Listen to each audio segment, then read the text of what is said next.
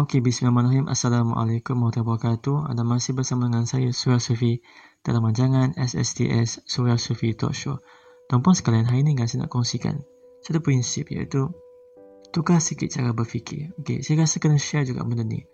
Sebab dah dekat 2-3 orang call saya kadang-kadang, alang-alang saya share terus. Tapi saya mulakan dengan something yang tentang bab keluarkan duit tu tuan-puan eh. Dari segi uh, sangat berkait rapat tau. Dari segi bab duit dengan cara kita berfikir sangat sangat sangat sangat berkait rapat tapi perkara paling berat sebenarnya adalah perkara paling berat sebenarnya, sebenarnya adalah tuan paling berat lah sebenarnya bukan bab buat duit. Tapi paling berat sebenarnya bab nak keluarkan duit. Dah kenapa pula macam tu? Ya. Ramai orang takut keluarkan duit. Dah tahu ada masalah bukan keluarkan duit pada ATM tu senang. Maksud saya keluarkan duit ni dari segi sedekah infak invest kepada patut pada perkara yang patut invest. Jadi ramai orang takut bab keluarkan duit dari segi bab macam tu. Dah tahu ada masalah kan dan duit memang tak cukup untuk settlekan masalah kita. Apa lagi keluarkan duit yang beratus tu. Siapa tengah belajar ke tuan-puan dan cari orang yang keluarkan duit kamu itu. Sedekah. Itu satu satu di antara jalan yang supaya Allah terus settlekan masalah kita. Tambah lagi terus jaga solat awal waktu bangun malam, terus menerus ketuk pintu. Tarik perhatian Allah terus. Allah pasti tengok, depan Allah pasti ada rasa kasihan dengan kita. Walaupun kita ini masa masa time susah nak jumpa Allah Ta'ala, tapi benar-benar bab yang kita selalu doa, Ya Allah, saya tak ada jodoh, bisa nak lingkup, saya dapat 30k jatuh pada 10k, banyak hutang, banyak masalah, anak semua, semua kan, semualah masalah kan. Allah tahu dan Allah dengar, tempat. Allah tahu dan Allah dengar. Sebab tu kan di antara kunci awal yang saya sarankan adalah keluarkan duit. Dan nampak hidup kita macam ni. Belajar untuk keluarkan duit. Infak. Mulakan dengan wakaf dan sebagainya. Apa sahaja yang kita rasa macam berat, keluarkan. Bagi saya kan, semakin kita cuba untuk menghilangkan perasaan berat di hati, semakin mudah rezeki masuk. Ini saya punya saya punya kajian yang merasakan bahawa semakin berat benda-benda yang berat macam sedekah, awal waktu, buat baik, akhlak yang baik, turunkan ego. Apa saja perkara yang berat yang tak nak kita buat. Mudah-mudahan dengan benda itu membuatkan kita lagi dekat dengan Allah dan Allah bantu kita sebab kita sudi meringankan hati kita. Ah, sebab benda-benda yang ringan yang Allah suruh buat sebenarnya berat tuan-puan. Solat. Berapa ramai orang yang tahu solat tu wajib tapi tak buat. Berapa ramai orang tahu sedekah tu memberikan kekayaan tapi ramai, tapi berapa ramai yang buat. Contoh ramai orang tahu soal wakiah tu dengan izin Allah akan datangkan rezeki kan? Fadilat banyak lah tentang rezeki. Tapi berapa ramai yang baca setiap malam? Saya sendiri pun tak baca kadang-kadang. Malas kan? Tapi dekat sini adalah setiap apa yang Allah bagi sebenarnya adalah formula yang sangat mudah sangat senang. Tapi nak amalkan nak implementedkan itu yang payah subhanallah. Jadi nak ke tak nak kena start tukar. Fikir cara kita berfikir.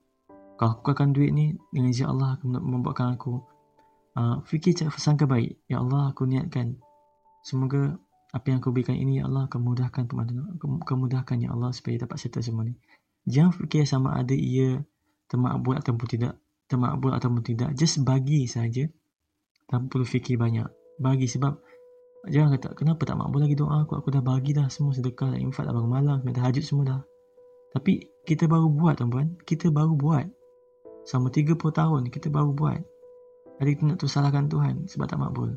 Ini macam tak logik lah kan. Tapi bersangka baik kalau Allah nak makbulkan juga time tu pun Allah akan makbulkan. Tapi dekat sini sabar. Sabar wahai diri sabar. Jadi first, hidup nampak mula ada perubahan tuan-puan bila saya tukar sikit cara saya berfikir. Uh, saya pun cakap dengan diri saya sendiri kan, uh, naik train lah, uh, jimat, RM4 je. Sampai saya dekat stesen Beaufort lah dekat-dekat Sabah KK masa awal-awal saya datang Sabah dulu kita taksi berapa? RM15 ke KK tapi tunggu kena tunggu berapa orang lagi datang. Kamu boleh bayangkan tak si penjara ni mula menghitung tau? Satu demi satu. Duit aku berapa tinggal? Subhanallah. Sehingga satu masa ni tuan-puan Saya melihat wajah seorang pakcik. Dah tua tau. Tapi masih bawa taksi. Tiba-tiba entah macam mana bagaimana Kan ada perasaan kasihan. Saya fikir apalah sangat RM15 ni kan? Mungkin dia ada isteri dan anak-anak nak bagi makan Mula daripada situ tuan-puan, kalau bab memberi atau bab makan, saya mula belajar untuk tidak berkira. Habis duit, habislah. Allah ada saya kata dalam hati selebihnya tu saya plan usaha tapi saya kata habis-habislah uh, jadi bila orang kata mahal tu uh, saya jawab balik kalau, kalau ada kawan saya kan dia ada staff dia, dia kata mahal tu dia ni banyak kerja banyak staff kena bayar saya kata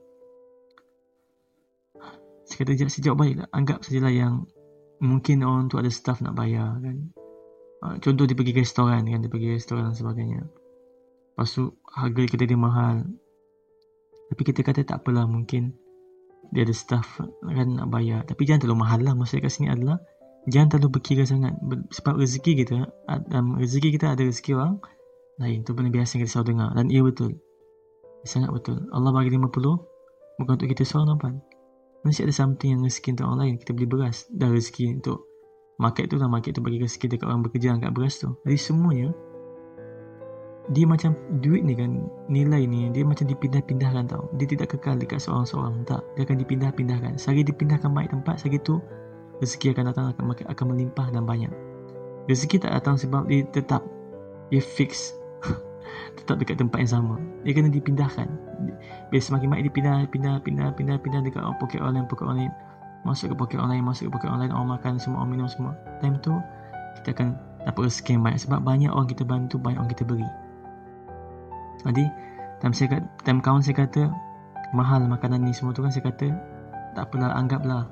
Dia nak, ada staff nak bayar dia bayar je lah. Takkan nak kenyakan perut kau je kan? Jadi kawan saya terus diam. Kadang-kadang masuk dalam 50 sen makcik tengah jaga kan? Makcik lah 50 sen tu bayar duit gaji dia. Bagilah RM1 tak masalah pun ha, tak miskin pun ha, tiket parking yang jaga tu RM3 ha, bagi RM5 RM2 tu Uber ke Grab ke bagi lebih sikit sebab kita tahu mungkin dia, dia lebih struggle daripada kita. Mungkin, mungkin saya kata. Saya tak kata tuan puan tak struggle. Tapi mungkin orang yang kita bagi upah tu lebih struggle daripada kita. Uh, adik naik grab bagi RM5 ke ikutlah terpulang. Tapi bagi sikit lah lebih. Maksudnya sebab doa-doa orang macam ni masalah kita settle tuan puan. Kita kadang-kadang kan kita ingat masalah kita settle sebab duit banyak. Tak. Masalah kita settle tuan puan kadang-kadang melalui doa orang lain. Kadang-kadang orang yang tak ada duit pun masalah dia settle. Kadang-kadang orang yang banyak duit masalah tak settle. Ia bukan soal sedikit duit menyelesaikan masalah. Semua urusan dikembalikan kepada Allah. Allah yang menyelesaikan masalah. Cuma dekat sini saya nak tekankan adalah kadang-kadang masalah kita settle dengan perantaraan doa doa orang lain yang kita bantu yang kita tidak berkira. Dan rezeki kita bertambah dekat situ. Hidup kita semakin barakah. Itu kita nak. Jadi tukar sikit cara kita berfikir tu. Okay? Mudah-mudahan Allah mudahkan semua urusan kita. Amin ya Allah. Ya, tuan-puan, kita jumpa lagi pada podcast yang seterusnya. Terima kasih kerana mendengar. Saya harap podcast saya semua memberi manfaat tuan-puan. Silakan share tuan-puan. Saya, saya sangat berharap. Tapi, tapi tuan-puan, jika tuan-puan merasakan podcast saya ini bermanfaat, silakan share. Tapi saya tak nak merayu lah. Sebab Allah apa cakap ni. Tapi dekat sini, saya sangat-sangat menghargai kerana tuan-puan sudi mendengar. Dan saya niat semoga Allah Ta'ala mudahkan urusan kita semua. InsyaAllah, saya Ustaz Sufi. Jumpa lagi. Assalamualaikum warahmatullahi wabarakatuh. Peace out.